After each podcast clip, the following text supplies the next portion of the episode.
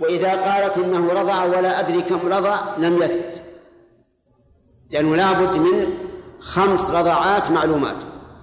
وإذا قالت رضع ولا أدري هل كان قبل الحولين أو بعدهما لم يثبت.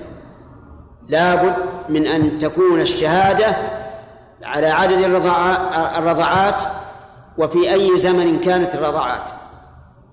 فإذا ثبت هذا وكان قد تزوج بمن هي حرام عليه فإنه يفرق بينهما.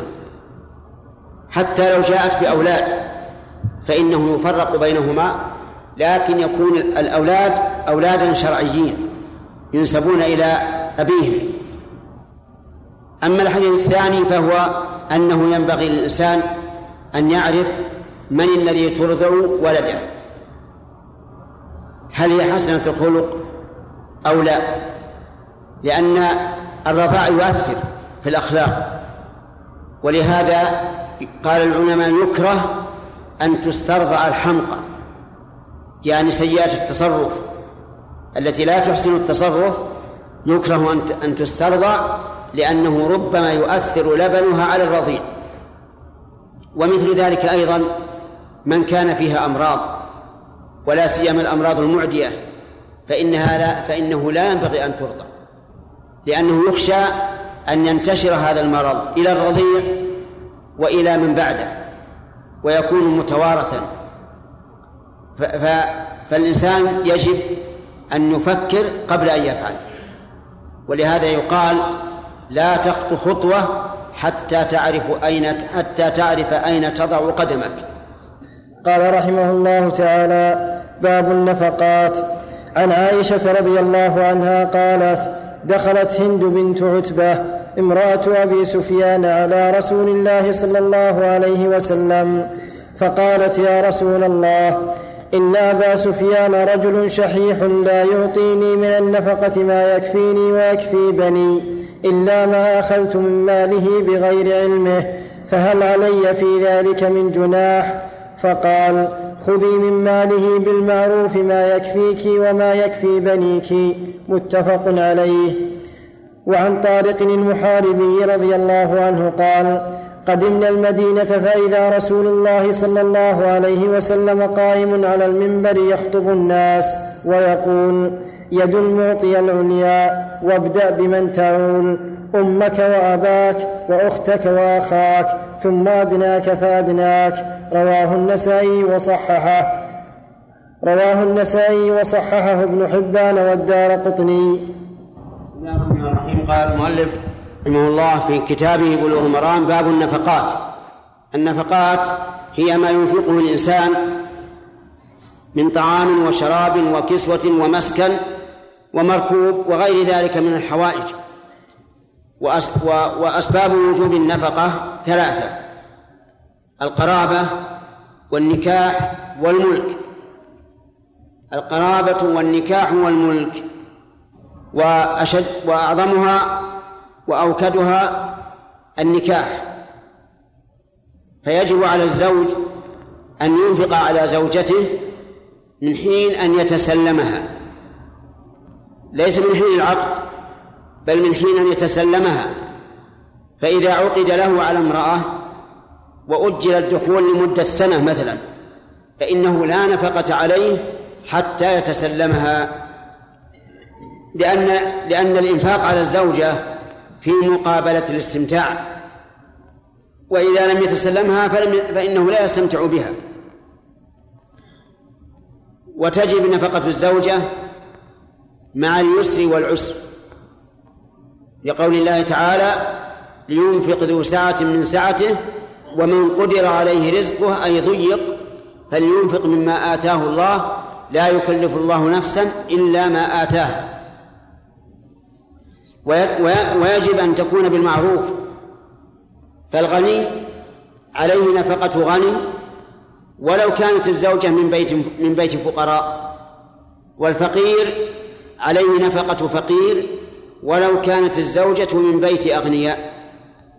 فالمعتبر الزوج لأن الله يقول لينفق ذو سعة من سعته ومن قدر عليه رزقه فلينفق مما آتاه الله.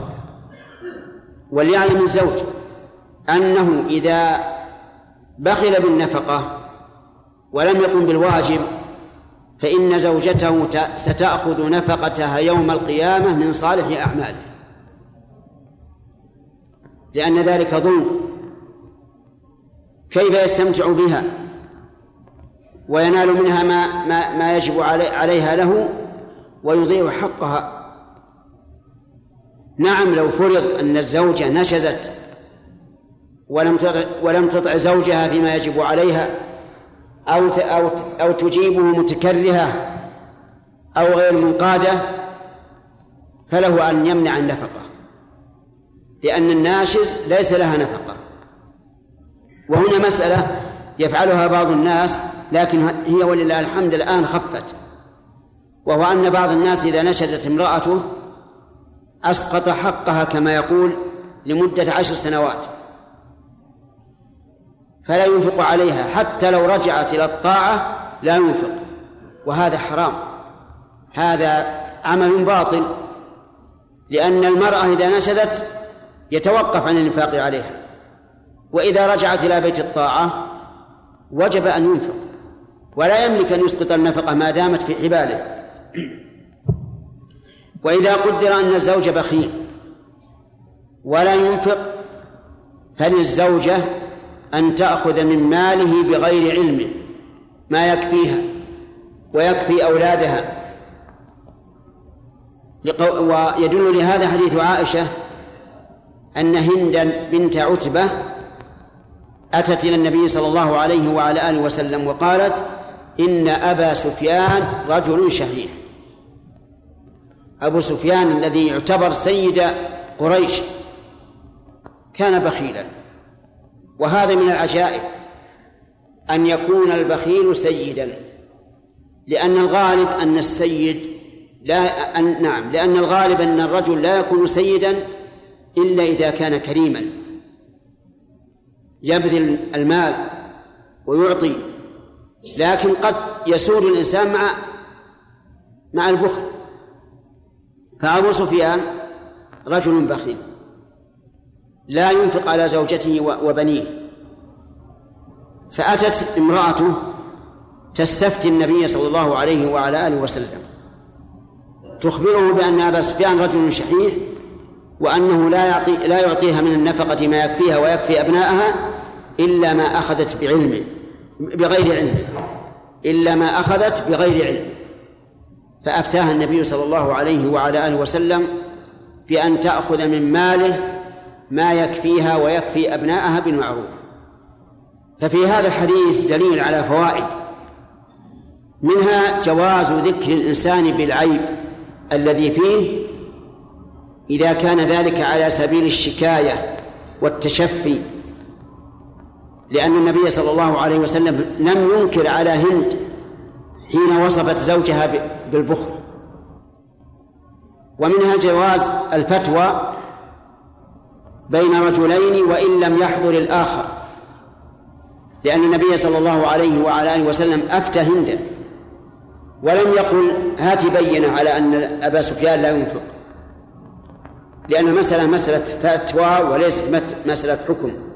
الحكم لا يجوز أن يحكم إلا بحضور الخصمين. وأما الفتوى فيفتي. ثم إذا كان الأمر على خلاف ما استفتي فيه فالخصم سوف ينازع ويعارض ففيه دليل على جواز الإفتاء بين شخصين وإن لم يحضر الآخر لفعل النبي صلى الله عليه وعلى آله وسلم. وفيه دليل على أن الإنسان له أن يأخذ من مال من امتنع من بذل الواجب له. يعني مثلا الإنسان تجب نفقته على شخص والشخص لا ينفق بخيل. فإذا قدر على شيء من ماله فأخذه بقدر النفقة فلا بأس. لأن النبي صلى الله عليه وعلى آله وسلم أفتى زوجة أبي سفيان بذلك. وهل مثل هذا لو أن شخصا عنده مال لك فأنكره وقدرت على أخذ حقك من ماله بغير علمه فهل يجوز؟ فالجواب لا يجوز يعني مثلا أنت تطلب فلانا ألف ريال وأنكر قال ما لك عندي شيء وقدرت على شيء من ماله ألف ريال قدرت عليه من ماله تستطيع تأخذ من ماله ألف ريال بغير علم. هل يجوز أن تأخذ مقدار حقك ألف ريال؟ فالجواب لا يجوز. والفرق بينهما أن النفقة سببها ظاهر. كل يعرف أن هذا قريب فلان تجب عليه نفقته. كل واحد يعرف أن هذه زوجة فلان يجب عليها يجب لها النفقة. أما الديون فهي خفية. لا يطلع عليها إلا الدائن والمدين والشهود. ما هو هناك سبب ظاهر؟ فلذلك فرق العلماء بين من تجب له النفقة وامتنع صاحبه من من الواجب فله أن يأخذ من ماله وبين إنسان جحد حق شخص فإنه لا يجوز أن يأخذ من ماله. وفيه أيضا دليل على أن الإنفاق بالمعروف. لا وكس ولا شطط. يعني لا زيادة ولا نقص. والمراد بالمعروف ما تعارفه الناس. وفيه أيضا دليل على أن المرأة ولية لأبنائها في النفقة ونحوها. لأن النبي صلى الله عليه وعلى آله وسلم أذن لامرأة أبي سفيان أن تأخذ ما يكفيها ويكفي بنيها. وفيه أيضا دليل على جواز أخذ القريب الذي تجب له النفقة من مال قريبه إذا امتنع من الإنفاق. لأن الرسول صلى الله عليه وسلم أذن لامرأة أبي سفيان أن تأخذ ما يكفيها ويكفي بنيها. وفيها دليل على أن الإنفاق واجب على الأب وليس على الأم. فإذا كان رجل وامرأة بينهما أولاد كل منهما أي من الرجل والمرأة غني. الزوجة غنية والرجل غني. الزوج له راتب معاش والزوجة لها راتب معاش. وبينهما أولاد. فالنفقة على الأب. ليس على الأم نفقة. حتى لو فرض أن راتب الأم أكثر من راتب الأب بأضعاف مضاعفة فالإنفاق على الأب وليس على الأم نفقة. في كتابه بلوغ المرام في كتاب الحدود في باب حد الزاني. فيما نقله عن أبي هريرة وزيد بن خالد الجهني رضي الله تعالى عنهما أن رجلا من الأعراب أتى رسول الله صلى الله عليه وسلم فقال يا رسول الله أنشدك, أنشدك, أنشدك الله إلا قضيت لي بكتاب الله تعالى. فقال الآخر وهو أفقه منه نعم فاقض بيننا بكتاب الله وأذن لي. فقال قل قال إن ابني كان عسفيا على هذا فزنى بامرأته وإني أخبرت أن على ابن الرجم. فافتديت منه بمائة شاة ووليدة فسألت أهل العلم فأخبروني أن على ابني جلد مائة وتغريب عام وأن على امرأتي هذا الرجم فقال رسول الله صلى الله عليه وسلم والذي نفسي بيده لأقضين بينكما بكتاب الله الوليدة والغنم رد الوليدة والغنم رد عليك وعلى ابنك جلد مئة وتغريب عام واغد يا أنيس إلى امرأة هذا فإن اعترفت فارجمها متفق عليه وهذا اللفظ لمسلم. وعن عبادة بن الصامت قال قال رسول الله بسم الله الرحمن الرحيم. قال الحافظ ابن حجر في كتابه بلوغ المرام كتاب الحدود. الحدود جمع حد وهو هنا العقوبة المقدرة في الشرع على فعل معصية. تكفيرا للفاعل وردعا له ولغيره عن هذه المعصية. فهي عقوبة مقدرة في الشرع ليس لأحد فيها كلام. في معصية من معاصي الله عز وجل ولها فائدتان. تأخر تأخر في الصف. ولها فائدتان الفائدة الأولى أنها كفارة للفاعل تكفر الذنب. والثانية أنها ترجع غيره وترجعه أن يعود مرة أخرى أيضا عن هذه المعصية. والحدود رحمة من الله تعالى بالخلق لما يترتب عليها من النتائج الحميدة لأن من لا يرتدع بالقرآن فإنه يرتدع بالسلطان. وهي أنواع حد الزنا وحد السرقة وحد القذف وحد السحر وهي متنوعة مختلفة. أما حد الزنا فهو شيئان إما الرجم بالحجارة إلى أن يموت المرجوم وإما جلد مئة وتغريب عام. تغريب عام يعني طرده عن البلد لمدة سنة. فإذا كان الزاني محصنا يعني قد تزوج وجامع فإن حده الرجم. وإن كان لم يتزوج أو تزوج ولم يجامع ثم طلق أو ما أشبه ذلك فحده مئة جلدة وتغريب سنة. وهذا الحديث الذي ذكره المؤلف رحمه الله مصدرا به كتاب الحدود جمع بين الأمرين فهذا رجل شاب كان أجيرا عند عند شخص فزنى بامرأته امرأته محصنة متزوجة وهو شاب لم يتزوج. فقيل لأبيه لأبي الشاب إن على ابنك الرجل فلما قيل له ذلك ظن أن هذا حق للزوج. لزوج المرأة التي زنى بها. فافتداه بمئة شاة ووليدة يعني جارية. وأطلق الولد. ولكن أهل العلم بينوا لهذا الرجل أن ولده ليس عليه الرجل وإنما عليه جلد مئة وتغريب عام. فجاء الرجل إلى النبي صلى الله عليه وسلم يسأله لكنه شدد في المسألة.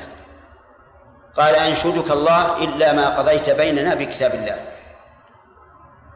وهذا تشديد لا لا حاجة إليه.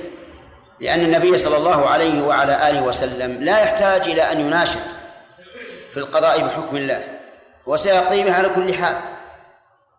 لكن عادة الأعراب الجفا فقال النبي صلى الله عليه وسلم من حسن خلقه وسعة صدره والذي نفسي بيده لأقضين بينكما بكتاب الله. ولو كان غيره من الحكام ولو كان غيره من الحكام لربما بطش بهذا الذي قال له أنشدك الله إلا ما قضيت بيننا بكتاب الله. لكن الرسول عليه الصلاة والسلام عامله بحسب حاله وأقسم أنه يقضي بينهما بكتاب الله. فقضى بينهما صلى الله عليه وسلم بكتاب الله وقال الوليدة والغنم رد عليك. يعني ردا عليك لأنه أخذنا بغير حق وإن على ابنك جلد مئة وتغريب عام. واغدوا يا أنيس رجل من الصحابة. اغدوا يا أنيس إلى امرأة هذا فإن اعترفت بأنها زنت فارجمه فذهب إليها فاعترفت فرجمها هذا الحديث فيه فوائد كثيرة.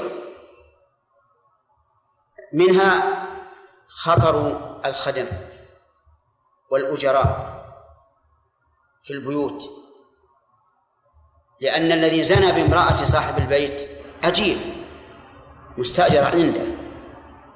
والخطر عظيم من الخدم سواء كن نساء أم رجالا. ولذلك تقع دواهي من الخدم. حتى إن الخادم إذا كان في البيت شباب فما أخطر وجودها في البيت. لكن إذا كان في البيت شيوخ.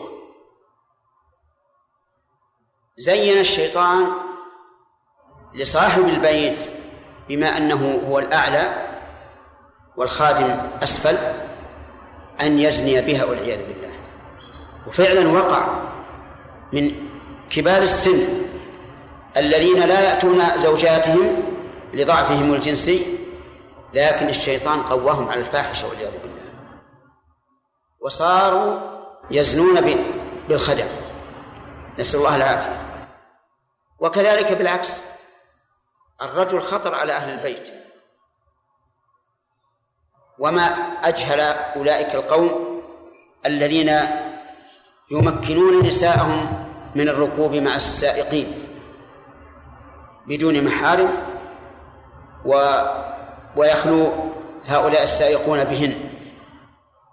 والخطر عظيم. إذا كان في عهد الرسول عليه الصلاة والسلام حصلت هذه القضية هذه القضية والبلية فكيف بعصرنا الحاضر؟ مع كثرة الدواعي للفتن وضعف الإيمان سيكون الخطر عظيما ولذلك يجب علينا أن نحترس من الخدم من الذكور والإناث وأن لا نأتي بالخادم الذكر أو الأنثى إلا للضرورة التي لا بد منها وأن لا نأتي بالخادم الأنثى إلا مع محرم لوجود الخطر العظيم. ومنها أيضا أن الزاني المحصن يرجم. وكيف الرجم؟ الرجم أن يحوط أن يحوط به الناس ومعهم الحجارة. الحجارة التي مثل التمرة لا كبيرة ولا صغيرة. يحوطون به ويقف أو يغفر له إن كان يخشى أن يهرب ثم يرمى بالحجارة حتى يموت. وهذا وإن كان فيه تعذيب له. لكن هذا التعذيب رحمة به لأنه يقيه من عذاب النار. وإنما كان التعذيب على هذا الوجه لأن جسده تلذذ بهذه اللذة المحرمة كل الجسد. لأن الجماع والإنزال يهتز له الجسد كله. فلما كان لما كانت هذه اللذة المحرمة شاملة لجميع البدن صار المشروع والعدل والإنصاف أن يذوق جسده كله الألم. وإلا لكان قتله بالسيف أهون. لكن لأجل هذه المصلحة العظيمة صار حده الرجم. أما إذا كان لم يتزوج أبدا أو تزوج ولكن لم يجامع فهذا يجلد مئة جلدة. في حضرة طائفة من المؤمنين. ولا يجوز أن نرحمه في دين الله. كما قال تعالى الزانية والزاني فاجلدوا كل واحد منهما مئة جلدة ولا تأخذكم بهما رأفة رأفة في دين الله. إن كنتم تؤمنون بالله واليوم الآخر. بعض الناس قد يرحم ولا يجلده الجلد المؤلم وهذا حرام لأن الله نهى عن هذا. وفيه دليل على في الآية هذه دليل على اتخاذ الحزم وأن الإنسان لا يرحم المجرم لأن المصلحة العظيمة في تأديبه أرحم به من الرحمة بالتخفيف عنه. فهذا حد الزنا. الرجم أو الجلد. مئة جلدة مع تغريبه عن وطنه الذي حصل به الزنا لمدة سنة. فإن قال قائل إلى أي مكان ننفيه؟ ربما ننفيه إلى بلد يكون الزنا فيه أكثر. قلنا إلى بلد نظيف طاهر ما فيه احتمال. فإن لم يوجد ونرجو الله لا يقدر هذا بلد نظيف فإنه يحبس في الحبس عن الناس لمدة سنة ثم بعد ذلك يطلق. وفي الحديث فوائد لا يتسع المقام الآن لذكرها. والله موفق. في كتاب الحدود في سياق الأحاديث في باب حد الزاني.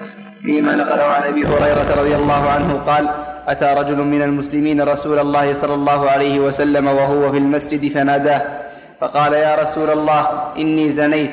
فأعرض عنه فتنحى تلقاء وجهه فقال يا رسول الله إني زنيت. فأعرض عنه حتى ثنى ذلك عليه أربع مرات فلما شهد على نفسه أربع شهادات دعاه رسول الله دعاه رسول الله صلى الله عليه وسلم فقال أبك جنون؟ قال لا. قال فهل أحصنت قال نعم. فقال النبي صلى الله عليه وسلم اذهبوا به فارجموه. متفق عليه. وعن عمر بن الخطاب رضي الله, عنه رضي الله تعالى عنه أنه خطب فقال إن الله بعث محمدا بالحق وأنزل عليه الكتاب فكان فيما أنزل الله عليه آية الرجم فقرأناها ووعيناها وعقلناها. فرجم رسول الله صلى الله عليه وسلم ورجمنا بعده فأخشى إن طال بالناس زمان أن يقول قائل ما نجد ما نجد الرجم في كتاب الله. فيضل بترك فريضة فيضل بترك فريضة أنزلها الله وإن الرجم حق في كتاب الله تعالى على من زنى إذا أحصن من الرجال والنساء إذا قامت البينة أو كان الحبل أو الاعتراف. أو كان الحبل أو الاعتراف متفق عليه. بسم الله الرحمن الرحيم. سبق لنا بيان أن حد الزنا إما جلد مئة وتغريب عام. إذا كان بكرا وإما الرجم إذا كان ثيبا. ولكن لا بد من شروط. لأن الزنا إما أن يثبت بالإقرار وإما أن يثبت بالبينة.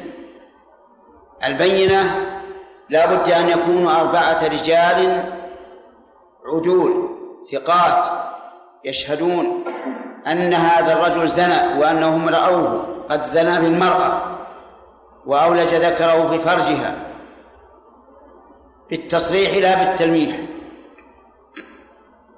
وهذا صعب جدا. ولهذا قال شيخ الإسلام ابن تيمية رحمه الله وهو في القرن السابع إنه لم يثبت الزنا بالبينة. يعني من يشهد هذه الشهادة؟ وإما بالإقرار.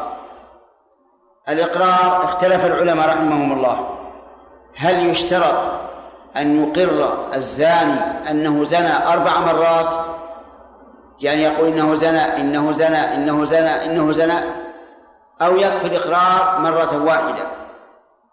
فمنهم من قال إنه يكفي الاقرار مرة واحدة لأن النبي صلى الله عليه وسلم بعث أنيسا رجلا من الأنصار إلى امرأة الرجل التي مرت علينا أمس وقال له إن اعترفت فارجمها. ولم يقل إن اعترفت أربع مرات. والفعل المطلق لا يدل على التكرار. ومنهم من قال لابد أن يقر أربع مرات.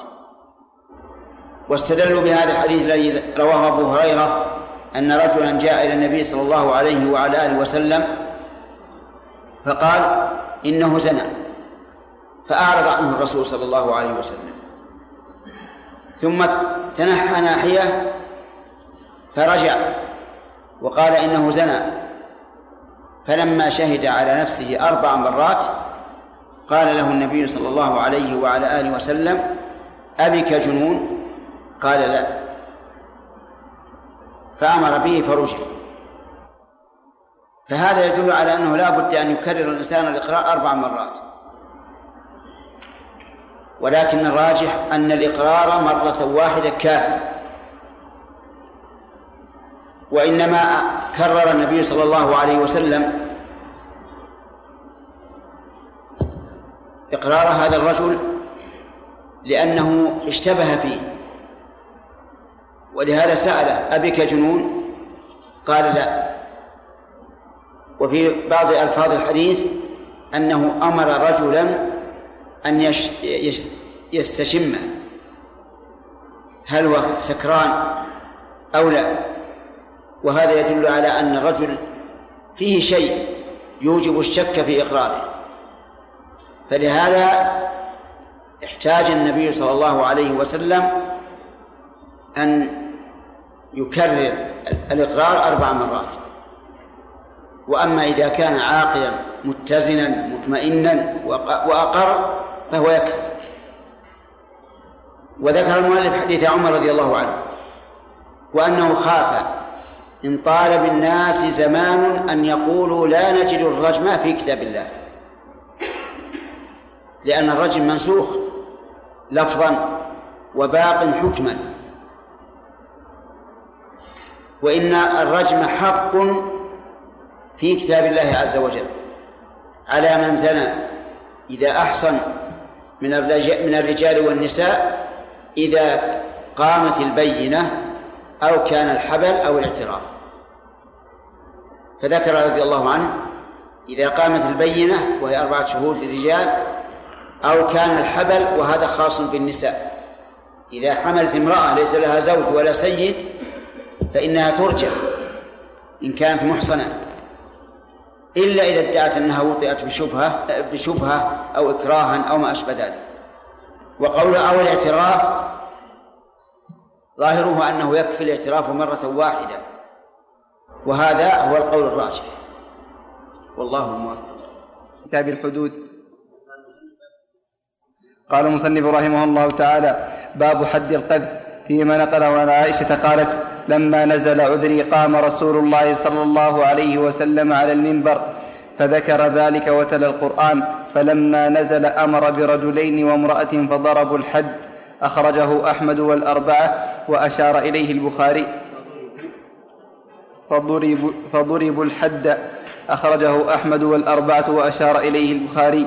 وعن أنس بن مالك قال أول لعان كان في الإسلام أن شريك بن سمحاء قذفه هلال بن أمية ابن أمية بامرأته فقال له النبي صلى الله عليه وسلم البينة وإلا فحد في ظهرك. الحديث أخرجه أبو يعلى ورجاله ثقات وفي البخاري نحوه من حديث ابن عباس رضي الله عنهما وعن عبد الله بن عامر بن ربيعة قال لقد, أر لقد أدركت أبا بكر وعمر وعثمان رضي الله عنهم ومن بعدهم فلم أرهم يضربون الملوك في القذف إلا أربعين رواه مالك والثوري في جامعه. وعن أبي هريرة قال قال رسول الله صلى الله عليه وسلم من قذف مملوكه يقام عليه الحد يوم القيامة إلا أن يكون كما قال. متفق عليه. بسم الله الرحمن الرحيم. قال المؤلف رحمه الله تعالى في كتابه بلوغ المرام باب حد القذف. القذف هو أن يرمي شخصا بزنا أو لواط. مثل أن يقول يا زاني أو أنت زاني أو ما أشبه ذلك. وحكمه أنه حرام بل من كبائر الذنوب. إذا كان المقذوف محصنا فقد قال النبي صلى الله عليه وسلم اجتنبوا السبع الموبقات وذكر منهن قذف المحصنات الغافلات المؤمنات. وقال عز وجل إن الذين يرمون المحصنات الغافلات المؤمنات لعنوا في الدنيا والآخرة. ولهم عذاب عظيم. يوم تشهد عليهم ألسنتهم وأيديهم وأرجلهم بما كانوا يعملون يومئذ يوفيهم الله دينهم الحق ويعلمون أن الله هو الحق المبين. وأعظم شيء قذف أم المؤمنين عائشة رضي الله عنها بما, بما برأها الله منه. ومن قذف عائشة أو أح أو إحدى أمهات المؤمنين بالزنا فإنه مرتد عن الإسلام. يجب أن يقتل بكل حال لأن الله سبحانه وتعالى قال في كتابه العظيم الخبيثات للخبيثين والخبيثون للخبيثات والطيبات للطيبين والطيبون للطيبات أولئك مبرؤون مما يقولون لهم مغفرة ورزق كريم. ولا شك أن من قذف إحدى أمهات المؤمنين فإنه قد دنس فراش النبي صلى الله عليه وسلم الذي هو أطهر فراش كان على وجه الأرض. ولا سيما أحب النساء إليه عائشة أم المؤمنين رضي الله عنها. فإن أم المؤمنين لها من المزايا يعني عائشة والفضائل ما لم يدركه أح... ما لم تدركه واحدة من نساء الرسول صلى الله عليه وسلم. لو لم يكن من ذلك إلا أن النبي صلى الله عليه وسلم لما مرض جعل يقول أين أنا غدا؟ أين أنا غدا؟ أين أنا غدا؟ يريد يوم عائشة. فأذن له زوج فأذن له زو... أذنت له زوجاته رضي الله عنهن أن يمرض في بيت عائشة. فمرض في بيت عائشة. ولما حضره الموت عليه الصلاة والسلام كانت عائشة أم المؤمنين رضي الله عنها قد أسندته على صدرها. وفيه مصادفات. أولا أنه في سياق الموت دخل عبد الرحمن بن أبي بكر رضي الله عنه وعن أبيه ومعه سواك يستن به. فجعل النبي صلى الله عليه وسلم ينظر إليه. فعرفت عائشة أنه يحب السواك. فقالت آخذه لك؟ قال نعم. فأخذته وقضمته بأسنانها رضي الله عنها وعلكته وطيبته حتى صار لينا ثم أعطته النبي صلى الله عليه وعلى آله وسلم فاستأك به. ثم توفي عليه الصلاة والسلام. فهذه ميزات عظيمة. آخر ما طعمه النبي صلى الله عليه وسلم في الدنيا هو ريق عائشة رضي الله عنها. ومات وهو في حجرها بين حاقنتها وذاقنتها. ومات في يومها الذي كان يومها. ومات في بيتها. وهذه مزايا عظيمة. فكيف تأتي شرذمة خبيثة؟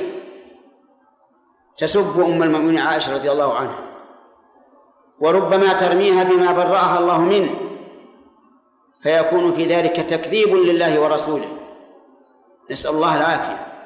ولهذا لا شك عندنا أن من قذف عائشة رضي الله عنها بما برأه الله منه فإنه كافر مرتد عن الإسلام مباح الدم والمال. وكذلك على القول الراجح الذي اختاره شيخ الإسلام ابن تيمية رحمه الله أن من قذف واحدة من أمهات المؤمنين فإنه كافر. لأن هذا ولا شك قدح برسول الله صلى الله عليه وسلم. أرأيت لو أن أحدا قال في امرأتك إنها زنت ألم يكن هذا قدحا فيك؟ بلى هو قدح. فكيف بسيد ولد بني آدم؟ ولهذا في قصة الإفك خاض الناس. وصارت فرصة للمنافقين الذين هم في الدرك الأسفل من النار. وطعنوا في عائشة رضي الله عنها بما برأها الله منه. وبقي الوحي لم ينزل على الرسول عليه الصلاة والسلام. امتحانا من الله عز وجل للرسول صلى الله عليه وسلم. هل يصبر؟ ولعائشة المؤمنين وللناس أجمعين. ولما نزل الوحي ولله الحمد ببراءتها أنزل الله فيه عشر آيات عظيمة. تقلقل قلب الإنسان. اسمع إلى قوله تعالى ولولا إذ سمعتموه قلتم ما يكون لنا أن نتكلم بهذا؟ سبحانك هذا بهتان عظيم. وقال لولا إذ سمعتموه ظن المؤمنون والمؤمنات بأنفسهم خيرا. وقالوا هذا إفك مبين. نزل الوحي ولله الحمد. يتلى إلى يوم القيامة ويتعبد لله بقراءة هذه القصة. بكل حرف منها حسنة والحسنة بعشر أمثالها يتلى إلى يوم القيامة يتلوه الناس في مساجدهم وفي صلواتهم وفي تهجدهم ويتعبدون لله تعالى في قراءته ولما نزلت جلد النبي صلى الله عليه وسلم رجلا وامرأتين. جلد القذف. ومنهم مصطح ابن أثاثة. ابن خالة أبي بكر الصديق رضي الله عنه. فإنه هلك في من هلك. وخاض في من خاض. ولما أنزل الله براءة عائشة قال أبو بكر والله لا أنفق عليه. على من؟ على مصطح وكان من المهاجرين لكنه فقير. وكان أبو بكر رضي الله عنه من أكرم الناس وكان ينفق عليه. ولما جرى منه ما جرى أقسم أن لا ينفق عليه. أتدرون ماذا قال الله عز وجل؟ قال ولا يأتل أولو الفضل منكم والسعة أن يؤتوا أولي القربى والمساكين والمهاجرين في سبيل الله. من المراد بأولو الفضل؟ أبو بكر. أول من يدخل بها أبو بكر. فوصفه الله بأنه من أصحاب الفضل وأنه ذو سعة. وقال لا يأتلي يعني لا يحلف أحدكم. ولا يأتلي أولو الفضل منكم والسعة أن يؤتوا أولي القربى والمساكين والمهاجرين في سبيل الله. مصطح تنطبق عليه الأصراف الثلاثة فهو قريب من أبي بكر وهو أيضا مسكين فقير وهو مهاجر. وليعفوا وليصفحوا ألا تحبون أن يغفر الله لكم؟ قال أبو بكر بلى والله نحب أن يغفر الله لنا. ثم أعاد عليه النفقة. فالمهم أن كل من قذف إنسانا بالزنا فإنه يقام عليه الحد. والحد ثمانون جلدة. كل هذا حماية لأعراض المسلمين. فإذا قال يا لوطي أو يا زاني أو قال أنت لوطي أو أنت زاني أو ما أشبه ذلك من الكلمات التي تدل على الزنا أو اللواط قيل له تعالى. إما أن تقيم البينة وإلا جلدناك ثمانين جلدة. إقامة البينة إما إقرار المقذوف وإما أربعة شهود. ولهذا قال عز وجل لولا جاءوا عليه بأربعة شهداء فإن لم يأتوا بالشهداء فأولئك عند الله هم الكاذبون. فإذا لم يأتي ببينة ولم يقر المقذوف يجلد ثمانين جلدة. وهل من شرط حد قذف الزنا أن يطالب المقذوف أو يتجب إقامته وإن لم يطالب؟ في هذا قولان لأهل العلم. القول الأول أنه لا حاجة لمطالبته لأن هذا حماية لأعراض المسلمين. وعرضك ليس لك ليس ملكا لك ملكا للمسلمين جميعا. المسلمون كلهم يجب أن يكونوا أطهارا. بعيدين عن الخنا والخبث. ومن العلماء من يقول هو حد هو حق للمطلوب. إذا لم يطالب فلا يقال له شيء. إذا لم يطالب فإنه لا يقال للمطلوب شيء. والأقرب عندي أنه حد لله عز وجل وحق لله وأنه تجب يجب إقامة الحد على المقذوف سواء طالب على القاذف سواء طالب المقذوف أم لم يطالب وماذا يترتب على القذف؟ اسمع. والذين يرمون المحصنات ثم لم يأتوا بأربعة شهداء فاجلدوهم ثمانين جلدة هذه واحد ولا تقبلوا لهم شهادة أبدا. هذا اثنين. وأولئك هم الفاسقون. هذه ثلاثة. ثلاثة أحكام غليظة. الجلد والفسق ورد الشهادة. إلا الذين تابوا من بعد ذلك وأصلحوا فإن الله غفور رحيم. وهذا الاستثناء يعود إلى آخر الأوصاف بالاتفاق ما هو آخر الأوصاف؟ الفسق. فإذا تاب زال عنه وصف الفسق. ولا يعود إلى الوصف الأول بالاتفاق بمعنى أنه وإن تاب يحدد القتل وفي وفي الثاني الوسط خلاف. ما هو الوسط؟ رد الشهادة. فيه خلاف بين العلماء فمنهم من قال تقبل شهادة ومنهم من قال لا تقبل.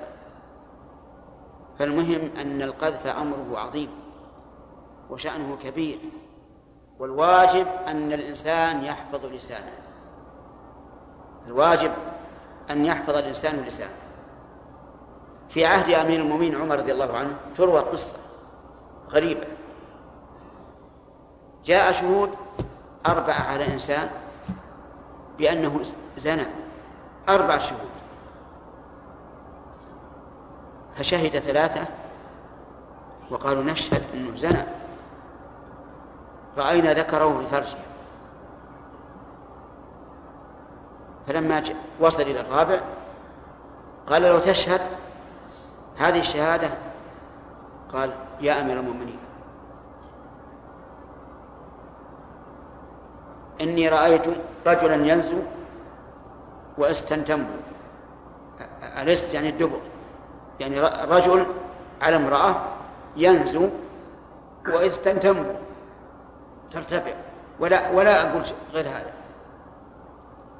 فكبر عمر تكبيرة عظيمة. كبر. الزنا الآن ثبت ولا ما ثبت؟ ما ثبت. فالشاهد الرابع توقف. وأمر بالثلاثة أن يجلد كل واحد ثمانين جلدة. لأن الأمر ما هو هين. تدنيس الأعراض ما هو هين ولذلك لا يجوز للإنسان أن يتهم أي شخص. حتى لو رأيت إنسان خرج مع امرأة من بيته وحده وليس محرما له لا يجوز أن تقذفه بالزنا حتى لو رأيتهما يغتسلان من الجنابة لا يجوز أن تقذفه بالزنا نعم قل رأيت محل تهمة رأيت شيئا منكرا لا بأس. لأنه يجوز أن أن يغتسل من الجنابة لأنه ما أنزل بدون بدون زنا. فعلى كل حال الواجب على الإنسان أن يحفظ لسانه. نسأل الله أن يقينا وإياكم شر أنفسنا وشرور عباده إنه على كل شيء قدير. قال المصنف رحمه الله تعالى باب حد السرقة فيما نقله عن عائشة رضي الله عن عائشة رضي الله عنها قالت قال رسول الله صلى الله عليه وسلم لا تقطع يد سارق إلا في ربع دينار فصاعدا. متفق عليه واللفظ لمسلم ولفظ البخاري تقطع يد السارق في ربع دينار فصاعدا. وفي رواية لأحمد اقطعوا في ربع دينار ولا تقطعوا فيما هو أدنى من ذلك. وعن ابن عمر رضي الله عنهما أن النبي صلى الله عليه وسلم قطع في مجن ثمنه ثلاثة دراهم متفق عليه. وعن أبي هريرة رضي الله تعالى عنه قال قال رسول الله صلى الله عليه وسلم لعن الله السارق يسرق البيضة فتقطع يده ويسرق الحبل فتقطع يده متفق عليه أيضا. وعن عائشة رضي الله عنها أن رسول الله صلى الله عليه وسلم قال أتشفع في حد من حدود الله؟ ثم قام فخطب فقال أيها الناس إنما أهلك الذين من قبلكم أنهم كانوا إذا سرق فيهم الشريف تركوه وإذا سرق فيهم الضعيف أقاموا عليه الحد. متفق عليه واللفظ لمسلم. وله من وجه آخر عن عائشة رضي الله عنها قالت كانت امرأة تستعير المتاع وتجحده فأمر النبي صلى الله عليه وسلم بقطع يدها وعن جابر رضي الله عنه عن النبي صلى الله عليه وسلم قال ليس على خائن ولا مختلس ولا منتهب قطع. رواه أحمد والأربعة وصححه الترمذي وابن حبان. وعن رافع بن خديج رضي الله عنه قال سمعت رسول الله صلى الله عليه وسلم يقول لا قطع في ثمر ول في ثمر ولا كثر. رواه المذكورون وصححه أيضا الترمذي وابن حبان. وعن أبي أمية المخزومي رضي الله عنه قال أتي رسول الله صلى الله عليه وسلم بلص قد اعترف اعترافا ولم يوجد معه متاع. فقال له رسول الله صلى الله عليه وسلم ما إخالك سرق قال بلى. فأعاد عليه مرتين أو ثلاثا فأمر به فقطع وجيء به فقال استغفر الله وتب إليه. فقال أستغفر الله وأتوب إليه. فقال اللهم تب عليه ثلاثا أخرجه أبو داود واللفظ له وأحمد والنسائي ورجاله ثقات. وأخرجه الحاكم من حديث أبي هريرة رضي الله عنه فساقه بمعناه وقال فيه اذهبوا به فاقطعوه ثم احسموه أخرجه البزار أيضا وقال لا بأس بإسناده. بسم الله الرحمن الرحيم. قال المؤلف رحمه الله الحافظ بن حجر في كتابه بلوغ المرام باب حد السرقة. السرقة هي أخذ المال من مالكه أو نائبه على وجه الاختفاء. وإذا ثبتت وتمت الشروط وجب قطع يد السارق اليمنى من مفصل الكف. لقول الله تبارك وتعالى والسارق والسارقة فاقطعوا أيديهما. جزاء بما كسبا نكالا من الله والله عزيز حكيم. فأمر سبحانه وتعالى بقطع أيديهما وبين أن ذلك جزاء بما كسبا. فالجزاء من جنس العمل. لما امتدت أيديهما إلى أموال المسلمين وانتهكتها كان جزاء هذه الممتدة عدوانا وظلما أن تقطع نكالا من الله يعني ليكون ذلك نكالا لغيرهما حتى لا يسرق أحد. والحدود كلها رحمة من الله عز وجل. يحمي بها العباد إما في أعراضهم كما سبق في حد القذف وإما في أنسابهم كما سبق في حد الزنا وإما في أموالهم كما في في حد السرقة. سمع سمع أعرابي رجلا يقول والسارق والسارقة فاقطعوا أيديهما جزاء بما كسبا نكالا من الله والله غفور رحيم. فقال الأعرابي أعد الآية. فأعادها فقرأ والسارق والسارقة فاقطعوا أيديهما جزاء بما كسبا نكالا من الله والله غفور رحيم. قال له أعد الآية.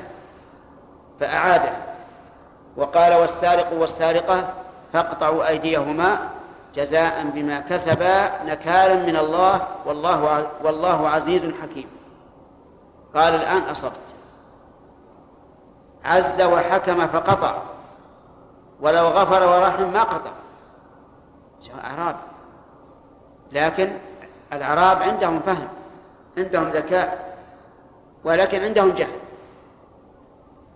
فلا يجوز أن يهمل قطع أن أن يهمل قطع يد السارق. مهما كان الذي سرق شريفا كان أو وضيعا غنيا كان أو فقيرا. وذكر المؤلف رحمه الله من جملة ما ذكر قصة المرأة المخزومية. من بني مخزوم من أشراف العرب. كانت تستعير المتاع. يعني تأتي للناس تقول أعيروني القدر أعيروني الصحفة وما أشبه ذلك. فإذا أعروها أنكرت. قالت ما عندي شيء.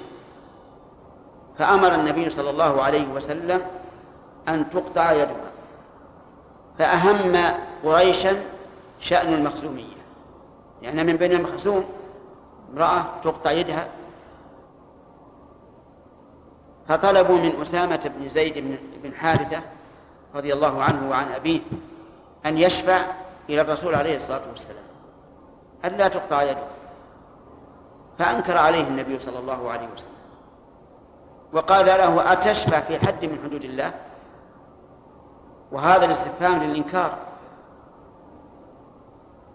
ثم قام صلى الله عليه وسلم فخطب الناس وقال إنما أهلك الذين من قبلكم أنهم كانوا إذا سرق فيهم الشريف تركوه. وإذا سرق فيهم الضعيف يعني الوضيع أقاموا عليه الحد. فهلكوا. لأنهم صاروا لا يقيمون حدود الله رضا لله ولكن تبعا لأهوائهم ثم أقسم صلى الله عليه وعلى آله وسلم وهو الصادق البار أنه لو, لو أن فاطمة بنت محمد سرقت لقطعت يدها. صلى الله عليه وسلم. أقسم. وهو صادق بلا قسم. لو أن فاطمة بنت محمد وهي أشرف من المخزومية. أشرف نسبا ومرتبة وأفضل وهي سيدة نساء الجنة رضي الله عنها. لو سرقت لقطعت يدها ولم يقل لأمرت بقطع يدها. يعني لباشرت قطع يدها وهو أبوها. وهي سيدة نساء أهل الجنة. فانظر يا أخي كيف كان الرسول عليه الصلاة والسلام قائد هذه الأمة. يقسم لو أن ابنته سرقت لقطع يده. وقس الآن حال المسلمين. هل يجرؤ أحد أن يقول مثل هذا القول اليوم؟ عجيب لا إلا نفاق أما حقيقة فلا. لكن النبي صلى الله عليه وسلم يقول ذلك حقا. إذا تجب إقامة الحدود على من انتهك حرمات الله أيا كان. ولكن السرقة لها شروط. الشرط الأول أن تبلغ النصاب. والنصاب ربع دينار. والدينار الإسلامي مثقال من الذهب. وربع الدينار يساوي ثمن الجنيه السعودي الذهب عندنا تقريبا. فإن سرق أقل من ذلك فلا قط فلو سرقت امرأة خاتما لا يبلغ هذا الوزن فلا قطع عليه. وإن سرقت ما يزن ربع دينار أو ما يقابله من الآيان الأخرى فإنها تقطع. ولهذا قال النبي صلى الله عليه وسلم لا تقطع يد سارق إلا في ربع دينار. فصاعد. الثاني أن, أن تكون سرقة من حرز. فإن لم تكن سرقة كالمنتهب والمختلس والخائن فلا قطع. المنتهب الذي يخطف, الشيء وهو بسرعة ويهرب. كأن يكون بيد الإنسان شيئا فأخذه بسرعة وهرب. هذا لا يقطع لأنه غير سابق المختلس الذي يتغافل الإنسان ويأخذ منه. كرجل وقف عند صاحب الدكان وجعل يشغله ويلهيه. يقول جيب لي السلعة الفلانية هذه السلعة الفلانية هذه السلعة الفلانية. ثم يسر هذا أيضا لا يقطع لأنه مختلس الخائن كرجل أقرضته دراهم. وخان وجحد أو رجل أودعت عنده مال. وخان فجحد فلا قطع. بخلاف العارية العارية إذا جحدها قطع كما في حديث المخزومية. وأيضا لا بد أن يكون من حرز ومعنى الحرز ما تحفظ به الأموال. وهذا يختلف باختلاف الأموال واختلاف البلدان واختلاف الإيمان واختلاف السلطان قد يكون هذا حرزا للذهب والفضة في دولة من الدول وليس حرزا في دولة من الدول لأن الدولة الأولى قوية وتنفذ الحدود والثانية بالعكس. المهم أنه لابد أن يكون من حرز فإن سرق من غير حرز فإنه فلا قطع عليه لكن يضمن المال. ومن الشروط أيضا ثبوت السرقة بأن يشهد بها رجلان ولا مدخل للنساء في الحدود. النساء لو تشهد ألف امرأة على سرقة ما ما تقبل في في قطع اليد. لأن الحدود لا يشهد بها إلا الرجال. فإن فإن لم تثبت السرقة فلا قطع حتى لو وجد المسروق عند المدعى عليه. ولكنه لم يقر بالسرقة فإنه لا يقطع. لابد من الثبوت إما بشهادة رجلين أو بإقرار السارق. ولما جاء رجل النبي صلى الله عليه وعلى آله وسلم يقول إنه سرق ولم يجدوا مال معه مال لم يجدوا معه مالا. قال ما إخالك سرقت. يعني ما أظنك سرقت.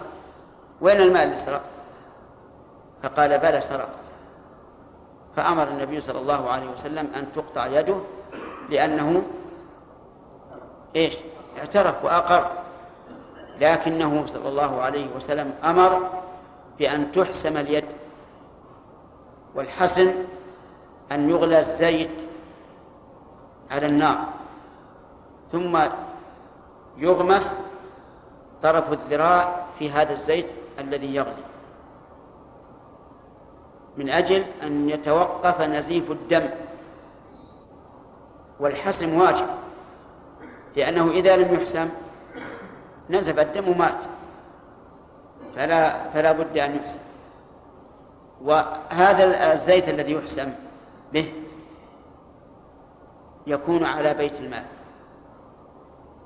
لأنه من المصالح العامة. وليس على ما على ما قال بعض الفقهاء إنه يكون على السارق. بعض الفقهاء يقول إن الزيت الذي يحسم به يكون على السارق. ولكن الصواب أنه في بيت المال. بسم الله الرحمن الرحيم. الحمد لله رب العالمين والصلاة والسلام على نبينا محمد وعلى آله وصحبه أجمعين. قال المصنف رحمه الله تعالى باب حد الشارب وبيان المسكر.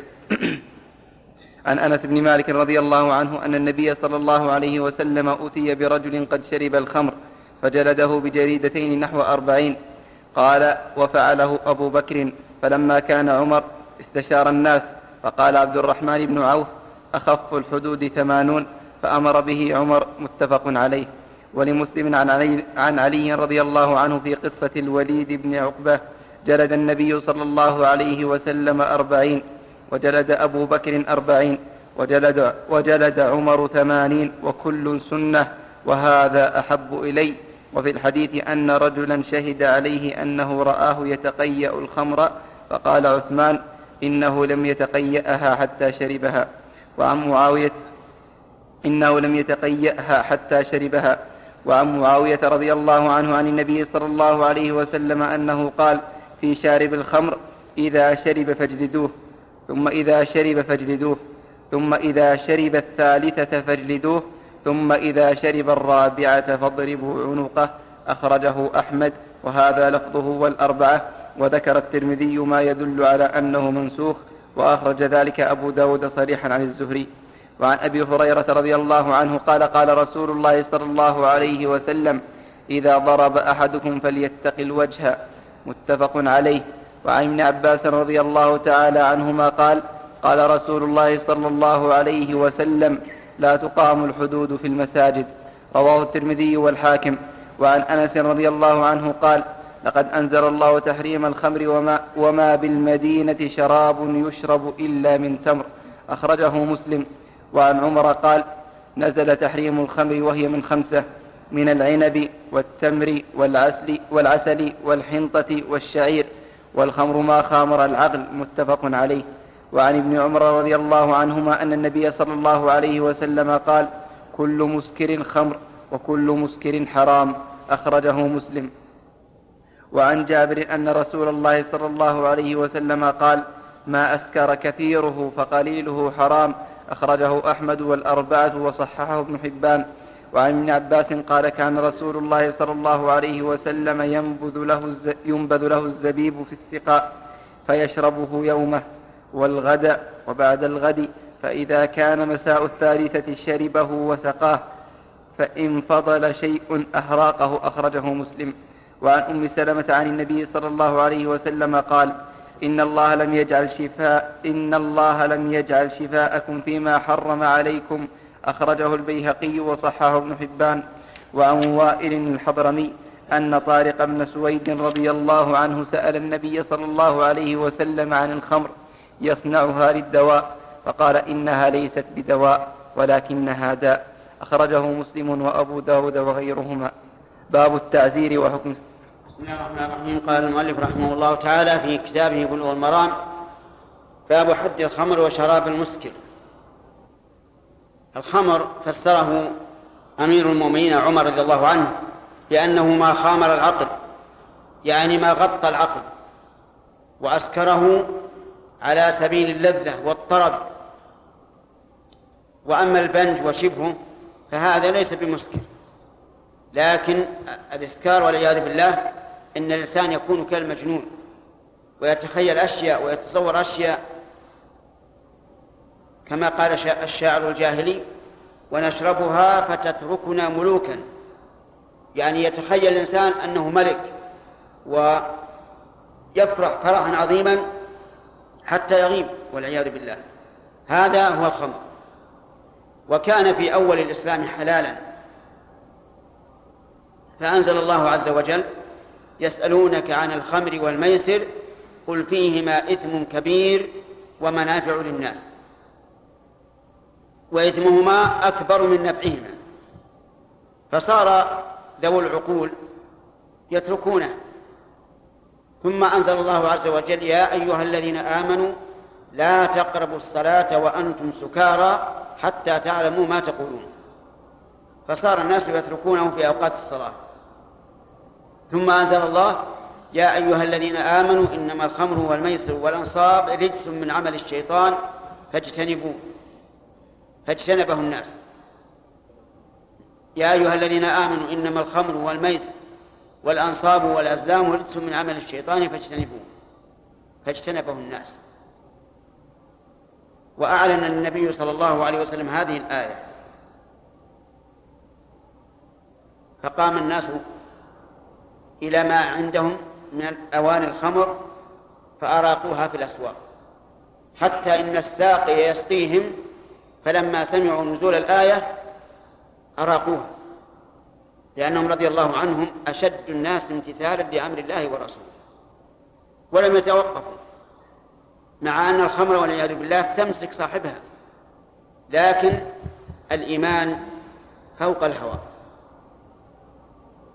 أنزل الله تحريمها وأجمع المسلمون على أنها حرام وصرح النبي صلى الله عليه وسلم بذلك قال كل مسكر خمر وكل مسكر حرام.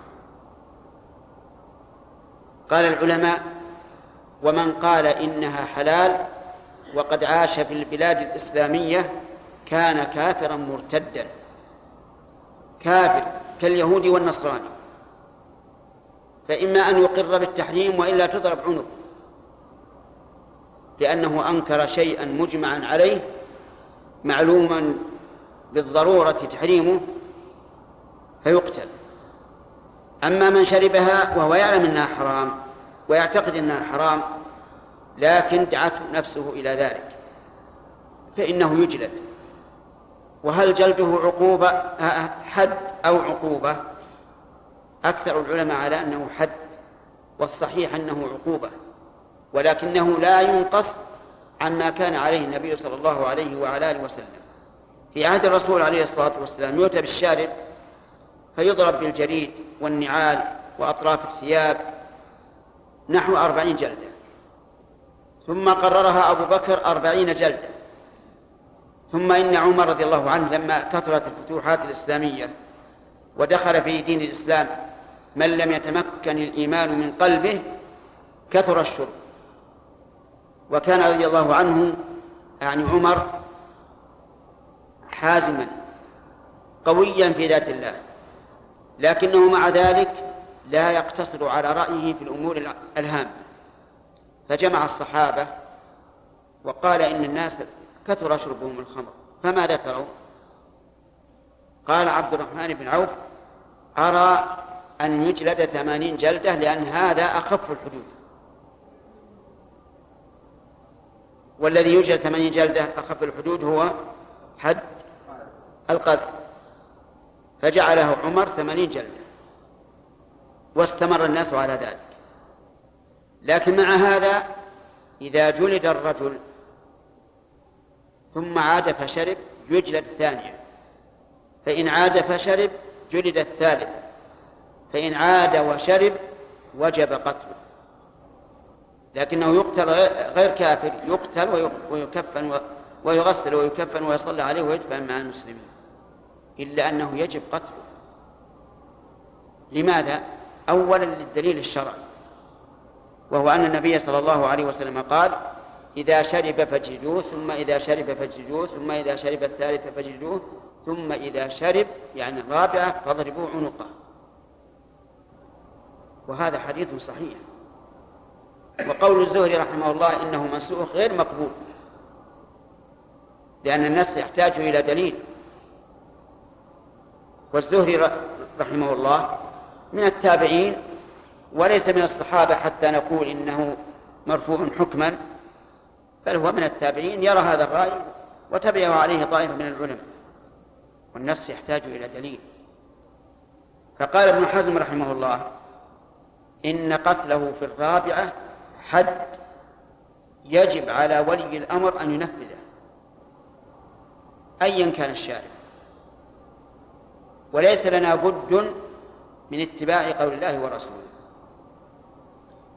إلا أن الشيخ الإسلام رحمه الله يرى أن قتله تبع للمصلحة وأنه راجع إلى رأي الإمام وأن الناس إذا إذا لم ينتهوا عن شرب الخمر إلا بالقتل قتل الشارب وقول الشيخ الإسلام رحمه الله قول وسط. بين من لا يرون قتل الشارب مطلقا وبين من يرون قتله في الرابعة مطلقا. فهو أقرب الأقوال إلى إلى الحق. أن أن الإمام إذا رأى الناس انتهكوا حرمات الله عز وجل وكثر شربهم الخمر ولم ينتهوا إلا بالقتل قتل في الرابعة. وما أعظم المصيبة اليوم في المسلمين. حيث إنه كان في بعض البلاد الإسلامية يعلن شربه والعياذ بالله. وكأنه شراب من الأشربة المباحة حتى قيل لنا إنه يباع في الأسواق. ولا يقال للشارب شيء. وهذا هو الذي أوجب الذل على المسلمين والمهانة واحتقار الناس لهم. حتى أصبحوا وكأنهم ليسوا من بني آدم. تستباح أموالهم وديارهم ومقدساتهم وهم عاجزون عن الدفاع عن أنفسهم. ولو نصروا الله لنصرهم الله. ولكن لله الحكمة عز وجل. المستقبل بحول الله للدين الإسلامي. وسوف تعود الأمة الإسلامية إلى إلى دينها. على أنه الحمد لله لا تزال طائفة من أمة الرسول صلى الله عليه وسلم على الحق منصورة. لا يضرهم من خذلهم ولا من خالف أمرهم حتى يأتي أمر الله. بلادنا ولله الحمد نظيفة. ليس فيها هذا الإعلان البشع المشين المهين لكنه يوجد فيها. من يشرب الخمر. ولذلك يجب علينا نحن إذا رأينا أحدا يشرب الخمر أن ننصحه أولا. لعل الله يهديه. والله على كل شيء قدير.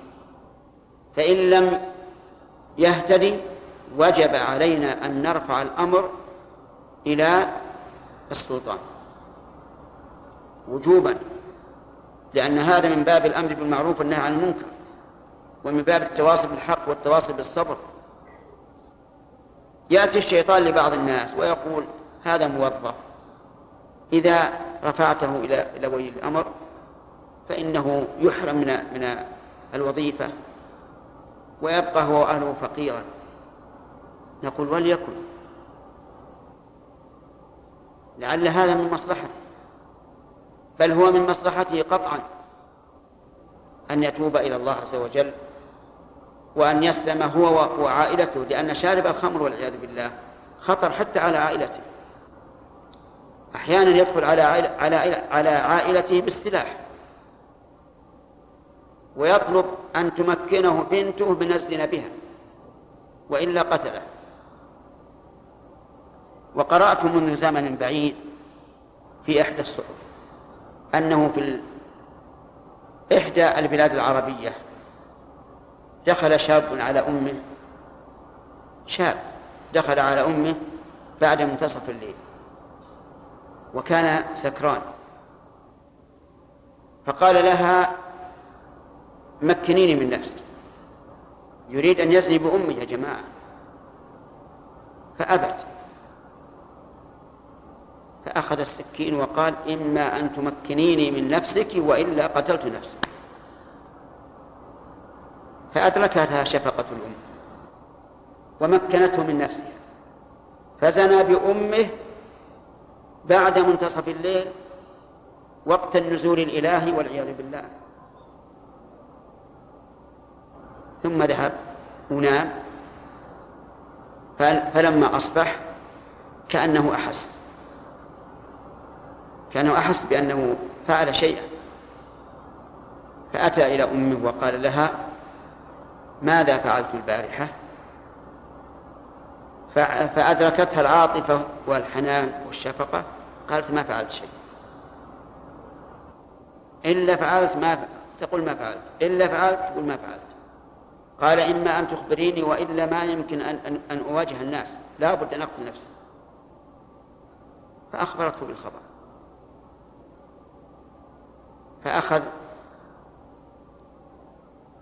صفيحة بنزين. تنك بنزين. ودخل الحمام. وصب على نفسه من البنزين. وأحرق نفسه والعياذ بالله. فانظروا وش اللي حصل الآن. من شرب الخمر. زنى بأمه وقتل نفسه والعياذ بالله. فالخمر مفتاح كل شر. وهي أم الخبائث. فيجب علينا نحن الشعب السعودي وغير السعودي. يجب إذا رأينا شاربا أن ندل أن ننصحه أولا ثم ندل عليه ثانيا. أما إذا رأينا معامل الخمر فيجب بدون أن أن ننذر صاحبها يجب أن نبلغ عنها لعظم جرمها والعياذ بالله. وعلى السلطان أن ينفذ ما تقتضيه الشريعة الإسلامية. غير مبال بأحد. لا قريب ولا بعيد ولا شريف ولا وظيف فإن قال قائل أرأيتم لو أن أحدا تداوى بالخمر؟ نقول هذا لا يمكن. لا يمكن أن تكون الخمر دواء. وقد قال النبي صلى الله عليه وسلم إنها داء وليست دواء.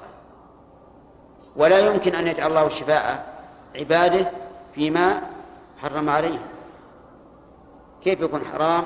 يمنعنا الله منه ونقول هذا دواء فلا يجوز أن يتداوى بها إلا أن بعض أهل العلم ذكر مسألة قد تكون نادرة. قالوا لو أن رجلا غص بلقمة وانحبس نفسه وكان عنده كأس من الخمر فشربه حتى اندفعت اللقمة فهذا لا بأس به. لأنه ضرورة وأكل الميتة جائز للضرورة كذلك شرب الخمر هنا جائز للضرورة لأن ضرورته تندفع به. لكن هذه مسألة فرضية. إنما لو وقعت لكان هذا هذا الدواء. فإن قال قائل إذا كان الخمر مخلوطا به غيره. فالجواب إذا كان الإنسان لو شرب كثيرا من هذا المخلوط أسكره. وإن شرب قليلا لم يسكره فهو حرام. لقول النبي صلى الله عليه وعلى آله وسلم ما أسكر كثيره فقليله حرام. المعنى أن هذا الشراب لو أنك شربت منه كثيرا فأسكر فهو حرام. ولو شربت قليلا جدا. لأن شرب القليل يؤدي إلى إيش؟ إلى شرب الكثير. أما إذا خلط شيء قليل جدا في من الخمر ولكنه لم يؤثر فهذا لا يحرم ولا ولا يكون حراما.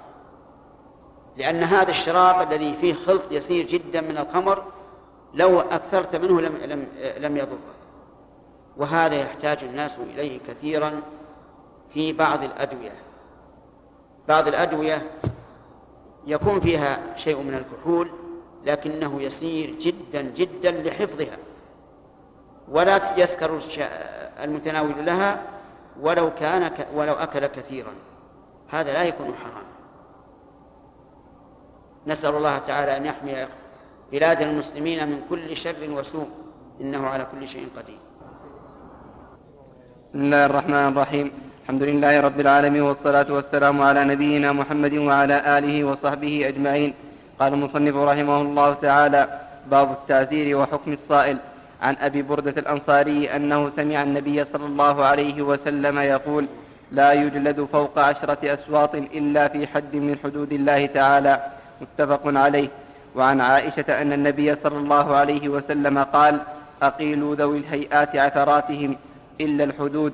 رواه أحمد وأبو داود والنسائي والبيهقي.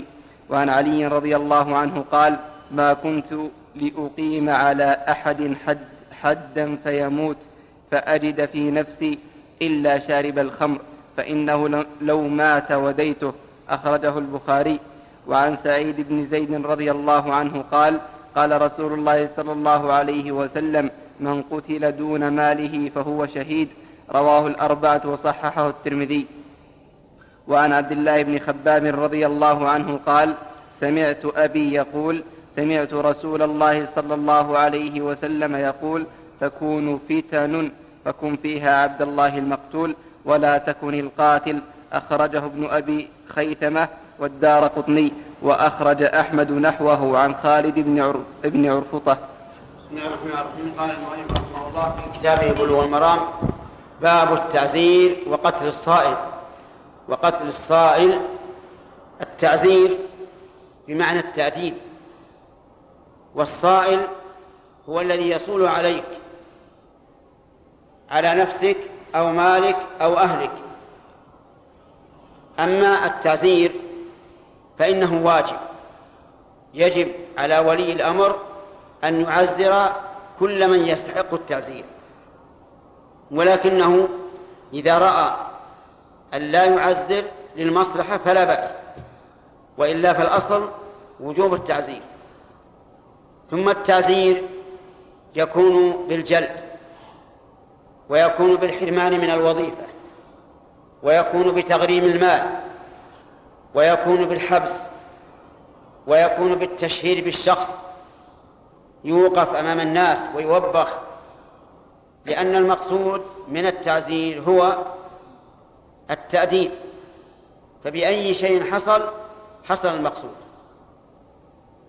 فإذا كان بالجلد فقد اختلف العلماء رحمهم الله هل يجلد أكثر من عشر مرات أو لا يجوز تجاوز العشر؟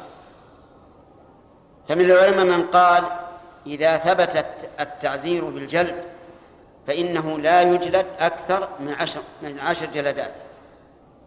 واستدلوا بحديث أبي بردة أن النبي صلى الله عليه وسلم قال لا يجلد فوق عشر جلدات إلا في حد من حدود الله. كحد القذف مثلا أربعون جلدة ثمانون جلدة حد الزنا مئة جلدة. وقال بعض أهل العلم بل يجلد أكثر من عشر جلدات. إلى عشرين إلى ثلاثين إلى أربعين إلى خمسين. وقالوا إن المراد بالحديث الحدود التي فرض الله عز وجل. يعني لا يجلد الإنسان فوق عشر, جلدات إلا إذا أخل بواجب أو فعل محرما. فجعل الحدود يعني المفروضات والمنهيات. لأن الله سمى المفروضات حدودا فقال تلك حدود الله فلا تعتدوها. وسمى أيضا المنهيات حدودا فقال تلك حدود الله فلا تقربوها. وهذا القول هو الراجح وأنه يجوز للإمام. أو نائب الإمام الإمام هو الذي الذي له السلطة العليا في البلاد كالملك والرئيس وما أشبه ونائبه من يقوم مقامه في هذه الأمور كوزير العدل مثلا وأن له أن يزيد على عشر جلدات. إلا أنه لا إلا أنه لا يعزر في معصية من آه، يجب في جنسها الحد فيبلغ الحد. يعني مثلا آه، التقبيل تقبيل المرأة الأجنبية وضمها وما أشبه ذلك يجلد عليه إلى تسعة وتسعين. ولا يصل المئة. لأن الله أوجب في الزنا وهو فعل الفاحشة مئة فلا يجوز أن نبلغ بها المئة. وما دون ذلك لنا أن لنا أن نعزره فيها. وهذا القول هو الراجح. وإذا لم يرتدع الإنسان ويتأدب نعيد عليه. يعني لو فرض أننا نعزره على ترك الجماعة في ترك الصلاة في الجماعة في المسجد. نعزره إن صلى فذاك المطلوب. وإن لم يصلي أعادنا التعزير حتى يقوم بالواجب. وإذا كان لفعل محرم وعذرناه ولم يرتدع نعيد عليه حتى يرتدع عن محارم الله عز وجل. حتى أن شيخ الإسلام رحمه الله قال إذا لم يندفع ضرر مفسد فيعذر حتى بالقتل. وجعل من ذلك قتل شارب الخمر في الرابعة إذا لم يرتدع الناس بدونه وقوله رحمه الله هو الصواب ويجوز التعذير بأخذ المال كما يوجد الآن في مخالفات المرور. إذا خالف بقطع إشارة أو سرعة غير قانونية فإنه يعذر بأخذ المال ولا بأس. ويعذر كذلك بأخذ المال إذا هربه. فمثلا إذا قيل إذا رأت الدولة أن من المصلحة أن لا يدخل هذا المال البلد. ثم هربه وهو محرم غير محرم. لكن خالف وجعلت للعقوبة نظاما معينا فلا بأس. لأن المقصود هو التأديب وتقويم الخلق. وكذلك إذا صادرت الأموال مثل الأموال التي تبقى في الميناء لمدة ولا, ولا يأتي أصحابها ثم تصادرها فإن هذا لا بأس به ما داموا على علم من ذلك. ويجوز للناس أن يشتروه لأنه أخذ بحق. فالمهم أن كل شيء ترى الدولة المعاقبة به مما يرجع الناس ويوجب استقامتهم فإنه من التعزير الجائز أو الواجب. فهذا هذا هو التعزير. أما الصائل فالصائل هو الذي يصول على الإنسان إما ليفعل به فاحشة والعياذ بالله أو ليأخذ ماله أو ليقتله أو ليفعل فاحشة في أهله وما أشبه ذلك.